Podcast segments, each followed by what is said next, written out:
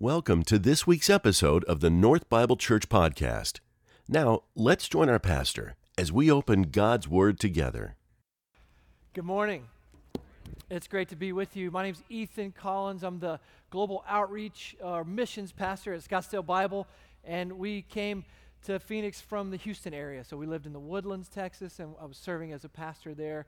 And my son Emmett is here. He's our oldest, and then our my daughter and wife Amber are off on a mother daughter camp out, but we've got the little guy Sawyer who's uh, loving life in your awesome room. That is the coolest kids' room I've ever seen with the basketball goal and the uh, treehouse looking thing. That's awesome. We may not get him out of there. I, I don't think we're going to get home, but uh, if that room stays intact, we'll call that a win from Sawyer.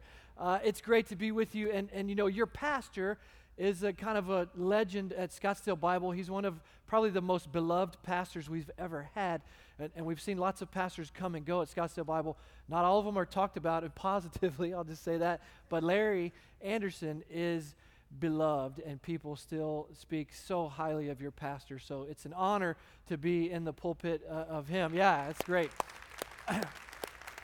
In fact, there's a big picture of all the guys who've been senior pastors at Scottsdale Bible, and Larry's pictures there in the hallway, so he's watching me, I know, uh, on a daily basis. But I also want to say, on behalf of uh, the missions committee and, and, missions leadership, it's great to be here because your work at Hope House and, you, know, I was talking to Kim Schott in between, and, and the ministry you guys have been doing in Tanzania has been really great. And so it's wonderful to be with the missions minded church. And you've sent, thank you, I want to say thank you for releasing your senior pastor to go to the European Leadership Forum. Larry is in Poland right now to serve and pour into and mentor some pastors in Eastern Europe. Uh, his wife was just telling me he's going to meet later today with some pastors from Romania. So you have released your senior pastor to have an impact on the nations as we've been called to go and make disciples of all nations, and your senior pastor is leading the way for all of us by doing that. But that's a testimony to you as well uh, for releasing him to go do that. Not all churches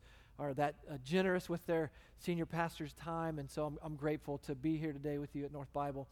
Um, I want to share uh, some thoughts today. I know you guys have been in the Lord's Prayer series, and that's exciting because that's that was exactly what I was going to talk to you and about. Uh, and then when I spoke to Larry on Tuesday, he mentioned that you guys have been in this series, and what I'm going to share about comes from Luke 11. I know you have been looking at the Matthew 6 version of the Lord's Prayer, but there's a parable in Luke 11 right after Jesus shares the Lord's uh, Prayer. He gets asked by his disciples, uh, Lord, teach us to pray.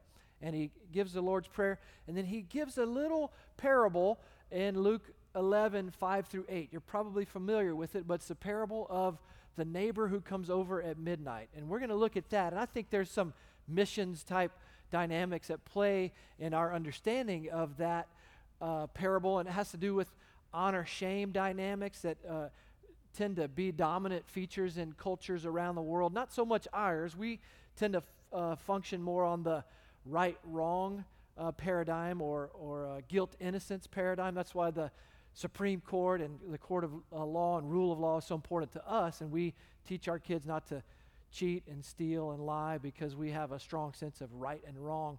Well, in other parts of the world, and I think this is true where Jesus lived in, in first century Palestine, that wasn't their primary dynamic. It wasn't right, wrong. It seems to be more honor, shame. And some of you who have traveled to that part of the world understand those dynamics. So that's what we're going to look at in Luke 11. Uh, before we open up the word, though, let me, let me pray for us and just ask God to bless our time in His word. Father, thank you for North Bible Church. Thank you for uh, Larry and the leadership team here and the elders. I, we pray your blessings on his time today as he's probably right now spending time with some pastors from Eastern Europe. And we just pray you'd bless him, fill him up with your spirit, give him wise counsel from your word and from his experience of walking with you and uh, the Holy Spirit to really speak into and encourage the lives of these pastors from Romania. Thank you, too, for the impact this church is having locally. Thank you for their ministry at Hope House and for being a salt and light right here in this community, this neighborhood. And I thank you for uh, your word that we're going to get into right now. Pray you'd speak to us through your word, challenge us uh, by what you want us to know, and, and mostly thank you for revealing to us through your word and through the teachings of Jesus the heart of the Father, your heart for us, Father, your children, and pray that we would be encouraged mightily today as we look at your word together. In Jesus' name, amen. I also want to say this thank you for what you mean. My, my two youngest kids go to school right across the street over here at Archway School, and so my daughter has mentioned that she's been here for some theater plays and stuff like that. So you are being salt and light right here in your neighborhood. So thank you again for that. Uh, you know, I, I got to listen to Larry's sermon last week, and as he talked about the prodigal son, and really, I, I think he nailed it. I think he and Troy, a, a few weeks earlier, when Troy talked about the Our Father and kicked off this series, I think your teaching pastors are right on the money when it comes to the Lord's Prayer because I think the primary purpose of Jesus teaching us how to pray is not so that we could learn some mechanical rote system to pray, right? God's not interested in that. In fact, we get additional teachings by Jesus where he says, don't babble on and on like the Gentiles do because they think they'll be heard because of their many words. Um, Jesus, I think the, what he's trying to teach us and communicate to us is not a system or a format of prayer, but I think what he's trying to teach us is the heart of the Father, the heart of God, and how we can approach the heart of God in prayer. And so when Larry last week talked about the prodigal son and sort of through the words of N.T. Wright, changes that, almost changes the title of that parable in Luke 15 to the running father. And I love that image of not the prodigal son who's blown it and comes back, but what a powerful image of an older man in first century Palestine who runs out to meet his son. And I think we're going to get into some dynamics like that where I believe uh, that would have been very, um, for an older man to run like that would have been very uh, abnormal, would have been very uh, against cultural norms. Uh, men didn't do that. And so we see a guy breaking, going against uh, culture, and it probably would have been shameful or disgraceful even for an older man to run like that. And because the dynamics of honor and shame are, are so strong in first century Palestine, that would have been um, weird and not normal, but a powerful image of who God is. I think we're going to get into some of that in this parable of the friend at midnight because I think there's some honor shame dynamics that we in our Western cultural uh, lens don't always pick up. And so I'm thankful for Larry for setting me up last week so beautifully, uh, like he did uh, when he talked about the running father. Um, you know, it, happened. I don't, I don't know exactly how, but I, am going to share two thoughts really uh, about this parable. One has to do with the question Jesus asked in Luke 5, and then the second one is a specific word in the text in verse 8. And so let me read it, and then we'll dive in to our passage this morning. So this is Luke 11, verses 5 through 8. And he said to them, Which of you who has a friend will go to him at midnight? and say to him, Friend, lend me three loaves, for a friend of mine has arrived on a journey, and I have nothing to set before him. And he will answer from within, Do not bother me. The door is now shut, and my children are with me in bed. I cannot get up and give you anything. I tell you, though he will not get up and give him anything because he is his friend, yet because of his impudence, he will rise and give him whatever he needs. Simple story. Guy uh, has a visitor arrive at night. He's not ready for him, he's not prepared. So he then, in turn, goes to another neighbor to get some supplies, maybe a cup of sugar, if you've ever been in that situation where you're trying to make a cake and you don't have brown sugar. I had to go just a few months ago to my neighbors and borrow a half a cup of brown sugar for the cookies we were making. And so maybe that's a way we can maybe understand this story. Someone's coming you're not expecting them, you don't have food to feed them, and so you go to a neighbor. And the first thing we're going to look at is a question uh, that Jesus asks, and then we'll look at a word. But before we do that, you know, I, I am going to present to you a premise that our understanding of this parable has been misunderstood, that we've got a, a mistranslated word and we've applied that word to the wrong person in the story. I know that may be, I'm taking some steps in that, but uh, in cross cultural communication, sometimes it happens. I want to read a story to you, maybe to, to emphasize that. This is a story uh, written by an, uh, about an English school teacher and a, a schoolmaster who's in Switzerland, and see if you can. Uh, it'll be a funny story. You may catch the humor in it, but the point is sometimes when we communicate cross culturally, things can get a little dicey. And sometimes when we approach the scriptures, the text was written uh, to a different audience in a different language, and we have had it, we inherited as a church today uh, in a different language and a different culture. And so I think as we dig in, uh, that's the case I'm going to be presenting to you this morning is that maybe we in the West have uh, gotten this parable and it's been tweaked a little bit, and we're not seeing it as it was potentially originally presented by Jesus. So here's a story. It says this An English school teacher was in Switzerland and looking for a room to rent for when she was begin, to begin her teaching there the following fall. She asked the schoolmaster if he could recommend any rooms. So he took her to see several rooms, and when everything was settled, she returned home to make final preparations for the move. When she arrived home, the thought suddenly occurred to her that she had not seen a water closet or a toilet around the, the room. She immediately wrote a note to the schoolmaster asking him if there was a WC near her room. The schoolmaster was a poor uh, learner of English, so he asked the parish priest about the meaning of the letters WC. And the only solution they could come up with for the letters was Wayside Chapel. Okay, let the insanity begin. The schoolmaster then wrote the following note to the English lady seeking a WC with her classroom. Dear madam, I take great comfort in informing you that a WC is situated nine miles from the house, in the corner of a beautiful grove of trees surrounded by lovely grounds. It is capable of holding 229 people, but it is only open on Sundays and Thursdays. As there are a great many people expected during the summer months, I would suggest that you come early, although there is usually plenty of standing room. This is an unfortunate situation, particularly if you're in the habit of going regularly. you will no doubt be glad to hear that a good many bring their lunch and make a day of it, while others who can't afford to come by car arrive just in time. I would especially advise your ladyship to go on Thursdays when there is an organ accompanist. The acoustics are excellent, and even the most delicate sounds can be heard all throughout the building. It may interest you to know that my daughter was married in the WC, and it was there that she met her husband. I can remember the rush there was for seats. There were 10 people to a seat, usually reserved for one, and it was wonderful to see the expression on their faces.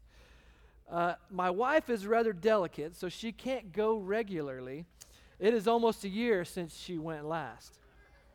Naturally, it pains her not to be able to go more often. I shall be delighted to reserve the best seat for you if you wish, uh, where you'll be seen by all. For the children, there's a special time so that they will not disturb the elders. Hoping to have been of some service to you, I remain sincerely the schoolmaster. So, a, a, funny story just to communicate the difference in understanding the WC.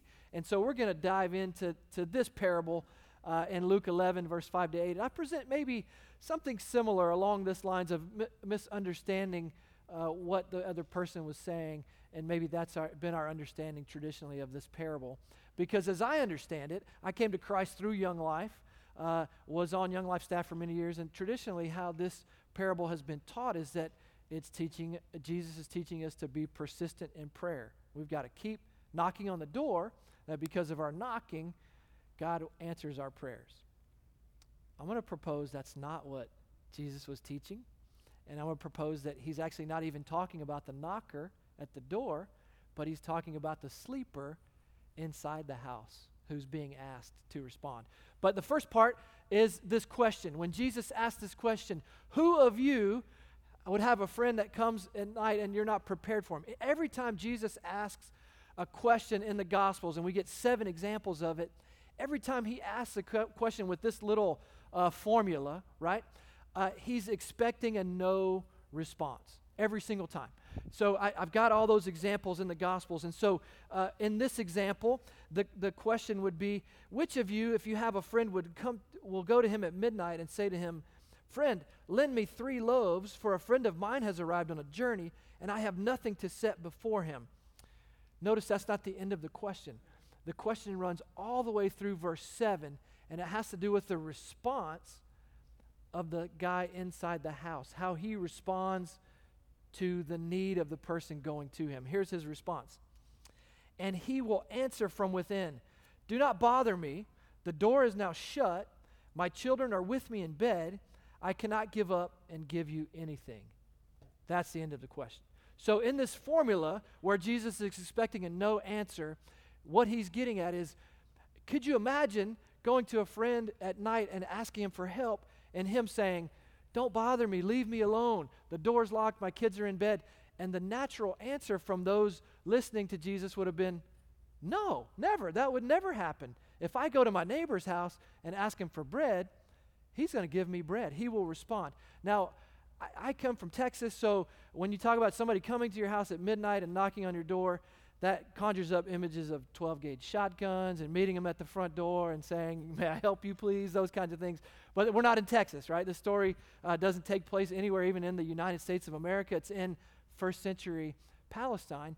And in that culture, it was based on honor and shame. And it's also built around a great sense of hospitality.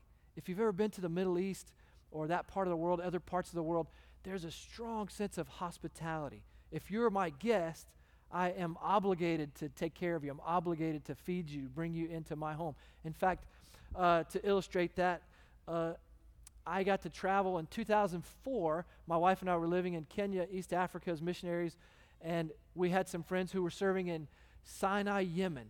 Yemen's in the south of the Arabian Peninsula. Uh, it's in bad shape right now. There's a civil war going on there. But at that point in time, in 2004, we had some friends who were missionaries in Yemen, and they invited me to come visit them. Uh, at that time, there were more detainees at Guantanamo Bay from Yemen than anywhere else in the world. And I'm a Texas guy, home of George W. Bush. I'm like, yeah, I don't know if I want to go to Yemen. That doesn't sound like the greatest place I should go to. But they were insistent. They really wanted to show off their beautiful country. And so I went. I, I flew into Sanaa, Yemen. And the first day we get there, these two boys wanted to take me downtown to Sanaa, Yemen, because it's the oldest living city. Well, the second oldest living, continuous living city, only to Damascus, Syria which is also in bad shape right now, as we all know. But so, so we get in a taxi cab from their house and we go down to the old city in Sanaa, and the taxi driver turns around. And, you know, I had taken some precautions before I got there because I was a little nervous. And the guys, these boys' father said, eh, everything's cool. You don't need to worry about anything. They, you'll, you'll have a great trip. But wouldn't be a bad idea if you grew a beard just to kind of fit in with some of the guys here. So I grew a beard and I'm trying to disguise myself and don't want anybody to know one, I'm American, two, I'm from Texas, right? So I'm trying to play it cool. I've got my uh, fundamentalist beard grown out and I'm trying to play the part and camouflage myself. So we get in a taxi cab and the guy turns around right away and he goes, he's looking at me and he goes, Where are you from? And my heart starts to go nuts. I'm thinking, man, I didn't even get here five minutes and I'm going to be taken out back and this guy's going to throw me in the trunk and slit my throat and it's going to be game over and I'll never see my wife and I uh, didn't have kids at that point in time, but I wanted to have kids, but now that was going to all be gone because this crazy terrorist taxi cab driver was going to kill me. And I choked. I said, I'm from Canada. and then I smiled. And he turned back around and kept driving us down to the city center, but he wasn't satisfied with my answer. And so he turned back around and he pointed at me again. He said, You, where are you from? And I said, I'm from the U.S., I'm American. And as I began to get a little anxious about what was going to happen, this huge smile came across his face. You know what he said? He said, I've never met anybody from the United States of America. Thank you so much for coming to our country. It's beautiful here. And then he said this You have to come to my house. I have to introduce my wife to you, and we'll make tea for you. Oh, this is the greatest day of my life. Someone from the U.S. has come to Yemen. Oh, this is fantastic. And so I thought it was going to go one direction, and it went the total opposite. This guy was so honored that I would come visit his country. He wanted to bring me to his house, show me off to his wife and family. And that really taught me a lot about honor shame and how that works in Middle Eastern countries. If you've traveled in some of those places, you know exactly what I'm talking about. That's um, it's a weird dynamic, right? They they don't really like the United States of America corporately. They would say that, you know, death to America. We see that on news and stuff. But at the individual level, me, Ethan, in the back seat of this guy's taxi, he wants to bring me over to his home and make me tea and introduce me to his wife and bring honor to me and to him. And it was just this interesting honor shame dynamic that uh, a lot of times we don't understand. So I think that's what's happening. When Jesus says, Who of you could imagine this scenario happening if you go to your neighbor's house and they would say, No, leave me alone. I, the door's locked. I'm not going to give you any food. They would say, That's ridiculous, Jesus. No, of course. We would get up and we would. Uh, give them bread because that would never happen. So Jesus uh, expects a no answer. The other examples of those, I'll just give you a few, but there's seven examples in the gospel of Jesus asking a question that expects or elicits a response of no. One is in Matthew 6 27 when Jesus says, Who of you, same formula, who of you uh, can add a single hour to his life by worrying? No, nobody can. Right? Another one, who among you or who of you, if your son asks for bread, would give him a stone? No, nobody. That's crazy. A dad wouldn't do that. A dad who loves his children would never do that. I got to see Aaron in between services, he and Amber playing with Isaac. I'm going to talk about a beautiful little kid. That boy is cute. Could you imagine Aaron being asked by Isaac to give him some food and him giving him a stone? No, that would be ridiculous. Aaron would never do that. A father would ne- wouldn't do that to their children. Uh, another question um, is if your son, who among you, if your son or oxen has fallen into a well on the Sabbath, wouldn't pull him out? Of course you would. No, that, I wouldn't leave him in the well. All, so, all these questions that Jesus uses with this formula expect a no response. And the last one is, you know, in Luke 17, uh, Jesus says this Who among you, if you have a servant come from the fields, would say to your servant, Hey, you've been working hard all day, come sit down and let me serve you? I don't think so. Okay, that's not going to happen. So every time Jesus uses this little formula that he uses in verse 5 of Luke 11, the response expected is no. And I think the dynamic that drives the no in Luke 11 5 is this honor shame dynamic. Because when somebody came to your house and asked you for some, some help with a visitor, your honor is on the, the line, right? Not only the honor of your friend who's coming, but your honor as you've been asked, and even to take it out a step further, the honor of the whole village, right? The whole village's honor is at stake. We've got an outside visitor coming. We've got to take care of them. We've got this uh, sense of hospitality as a village, as a community, that we've got to take care of this visitor. So his honor was at stake, and that's why you would get a no response in verse 5. So that's, that's the first part of this parable. The second piece, I think, is really where we're going to drill in, and that's a word, and this word in the Greek is anaideia. And so I, th- I believe and think this word has been misunderstood by us, mistranslated, much like the wayside chapel water closet uh, has been mixed up. So on this next slide, I have the actual Greek word.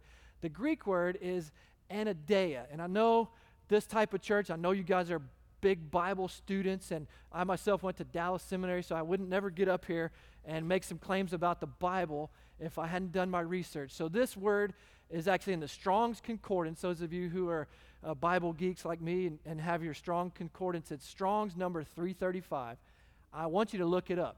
I, I wouldn't be up here talking about this if I didn't think this was truth of God's word. So look this word up. It actually has two meanings.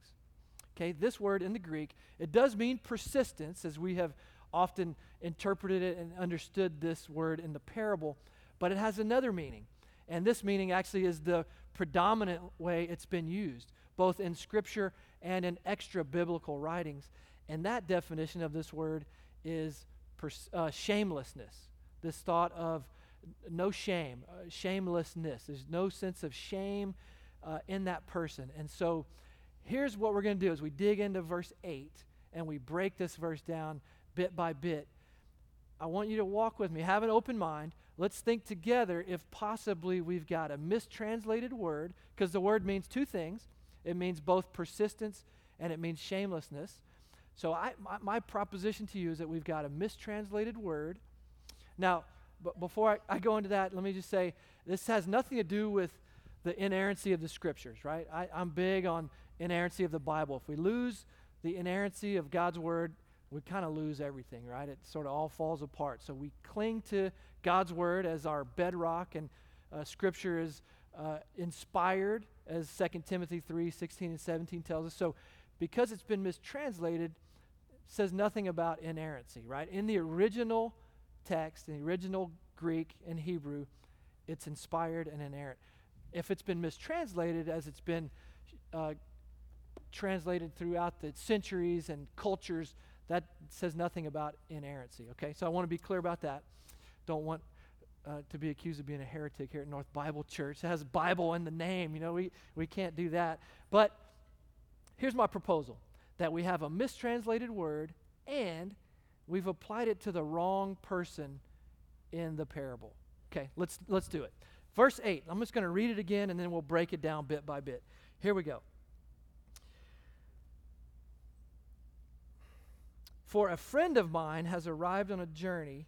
Oh, that's verse 6, 7, 8. I tell you, though he will not get up and give him anything because he is his friend, yet because of his impudence, that's what my translation says. I've got the ESV. You may have a different version with a different uh, word there. Some say persistence, uh, some say importunity. Uh, he will rise and give him whatever he needs. Okay, I learned the Bible from my pastor in Houston, a guy named Dave Anderson.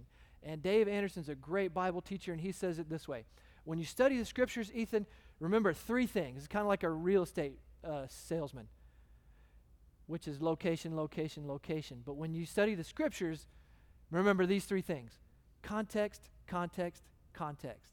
Okay? What's the context of the story? What's the context that, in which this verse is in?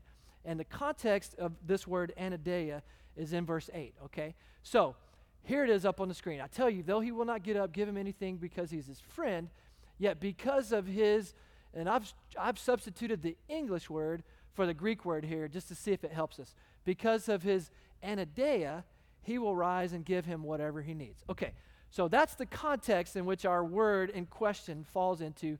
Let's break it down and see in this context could this word be applied to not the knocker, if it's translated persistence, but to the sleeper inside. Okay, so let's look at there are six sort of actions taking place in verse six, in verse eight, and here's the first one. It says this Though I tell you, he will not get up. Okay? So who's who's that who's Jesus talking about here? He will not get up. Is that talking about the knocker or the sleeper? The sleeper, okay? The guy outside the door, the guy knocking is already up, right? He's not he doesn't need to get up. He's already up. The guy inside the house, the sleeper, needs to get up. Okay? So Jesus says, "He will not get up, though I tell you he will not get up." Here's the second action he will not give him anything. Okay, so who's going to be the giver in this parable? Is it the guy knocking at the door?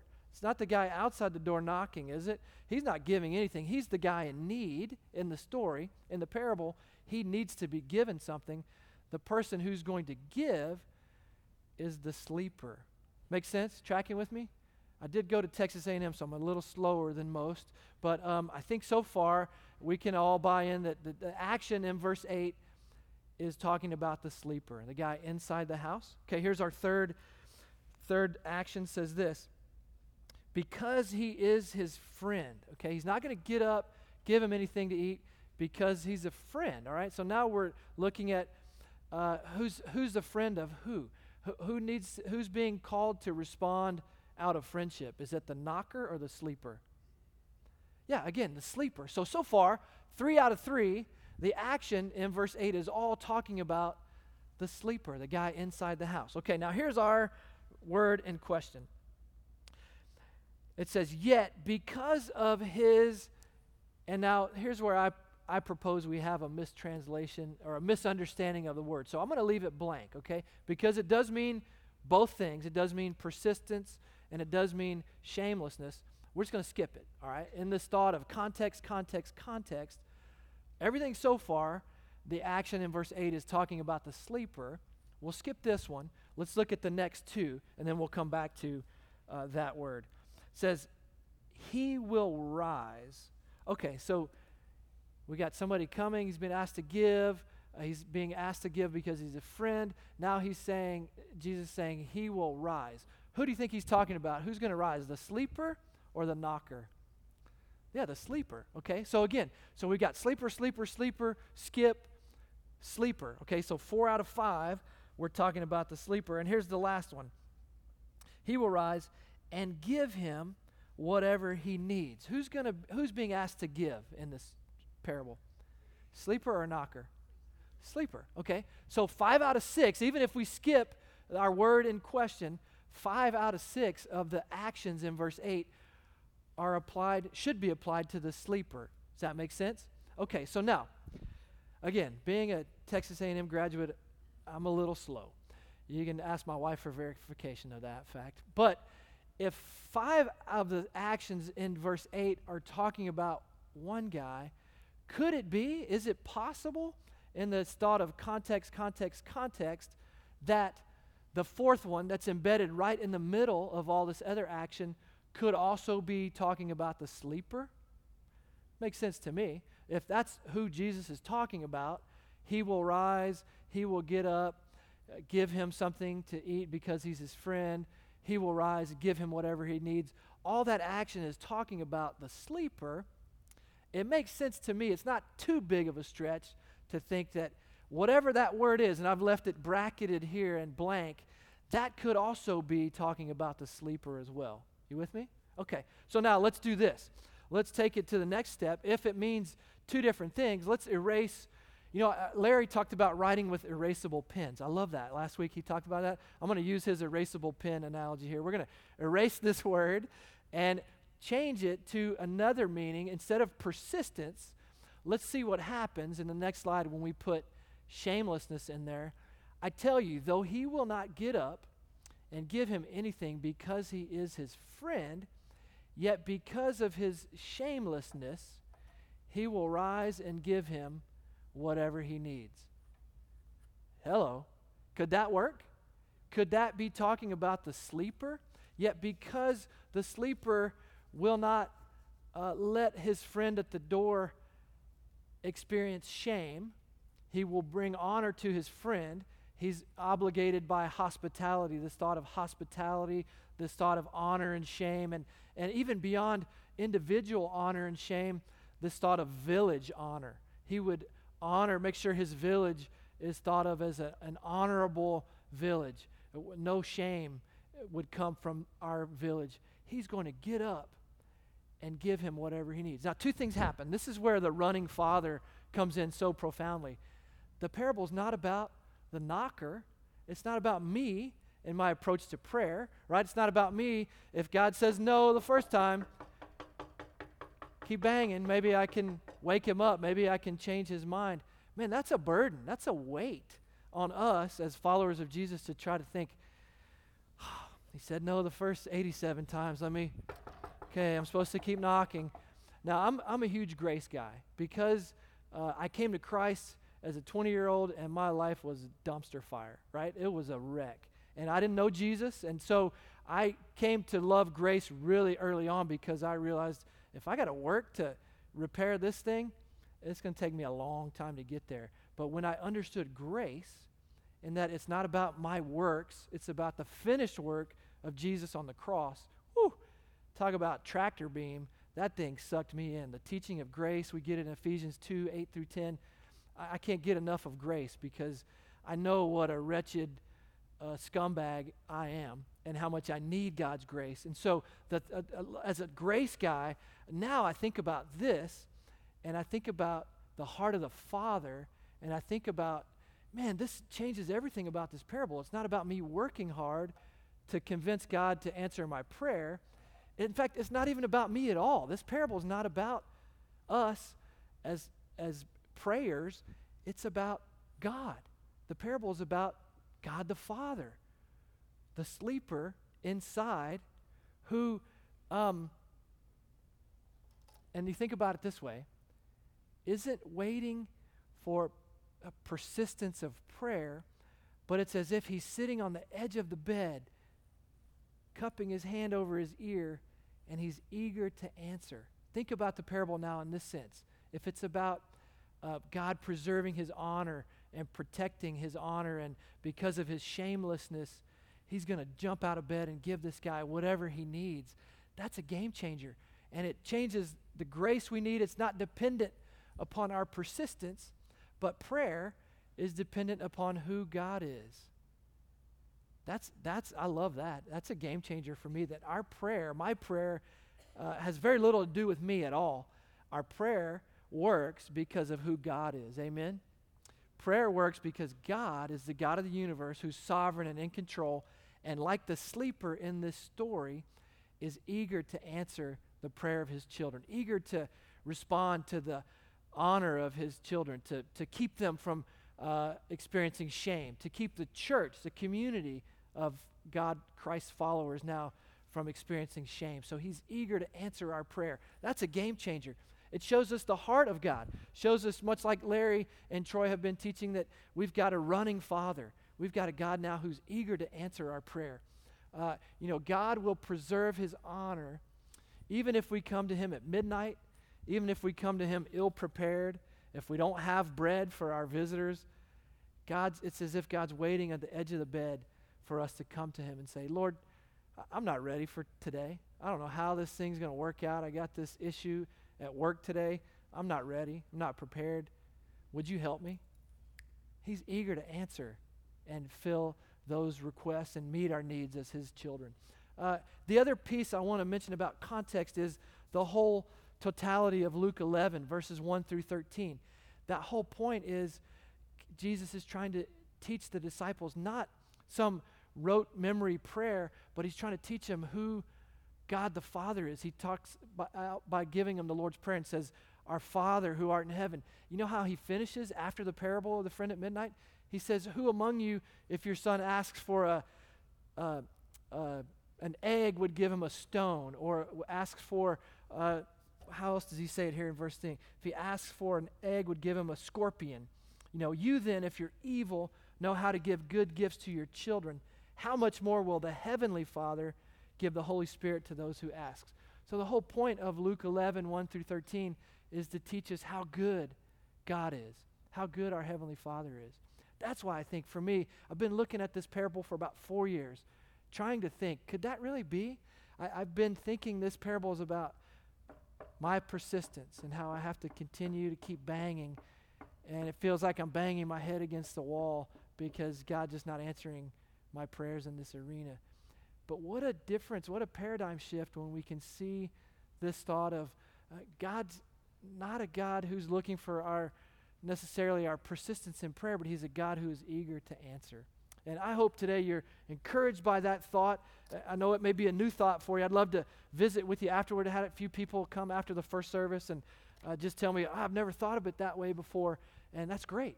It's great for us to be sharpened by the scriptures and to be sharpened by God's word, to be thinking and to have uh, the word of God challenge us in new ways. And I, hope maybe this thought of looking at this story of the parable at midnight in a little bit different uh, cultural context, this thought of honor shame dynamics, that it challenges us all. So, what does it do for me? So, what's the takeaway for me? I think now, because I have a, maybe a little bit different, a deeper understanding of the heart of God, the heart of our Heavenly Father, that He's eager to answer my prayers, uh, that then motivates me then to be persistent. Hey, why wouldn't I just pray about everything? If I know God is eager to answer, that drives me now to be persistent in prayer. So you can have it, you can have your cake and eat it too, right? We'll call it shamelessness, and that'll drive us to be persistent. And if that helps uh, choke this parable down today from my perspective, that'd be great. That's kind of how I see it now is because God is eager to answer, and this thought of preserving his honor and this thought of not having any shame touch him or touch me or touch the church, uh, it drives me then to pray about everything. And so I hope that encourages you, encourages us as churches to, to increase our prayer life. You know, Ramadan started this week. Uh, it's a Muslim month of fasting. It's 30 days of fasting. And so there's a little prayer booklet that comes out every year 30 days of prayer for the Muslim world. And so as I think about a God who's eager to answer, I think about all those dark places in our planet. And I think now optimistically, and I think about a God who's eager to answer, that when we come to Him and pray, send up petitions for our friends in the Muslim world who desperately need Jesus, who desperately need to know the love of God, that He's a Father who wants to know them, who is a running father, right? That parable in Luke 15, man, we need to send Larry Anderson to the Middle East. He'll preach that prodigal son sermon. That'll preach. That'll land in the Middle East, right? We have they have a father who loves them and who is running to receive them into the family of God. Uh, so I hope you're encouraged. Thank you so much again for letting me come, and it's an honor to be here with you. Let me pray to close this, and then uh, Aaron's going to bring us home. So let's pray. Thank you so much. Father, thank you for your word. Thank you for this parable, the parable of the friend at midnight, because I think as it challenges me, and I've been challenged by it now for four years, thinking about what does that word mean? What is this word in the original Greek?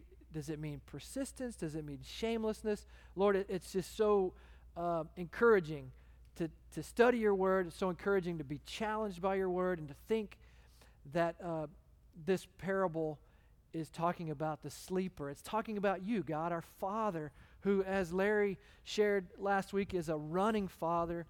And God, as we look at today, you're a God who is not only a running Father, but you're a God who is eager to answer. And so as we head into this next week and we have so many things, so many needs, so many things we're praying for, God, would we be encouraged as we lean in together this week and uh, walk with you that we would remember that you are a God who is eager to answer. In Jesus' name, amen. Amen. Thank you for joining us for this week's message. North Bible Church is located in Scottsdale, Arizona, and exists to equip all generations to love God, love one another, and love the world. For more information about North, please visit our website at northbiblechurch.com.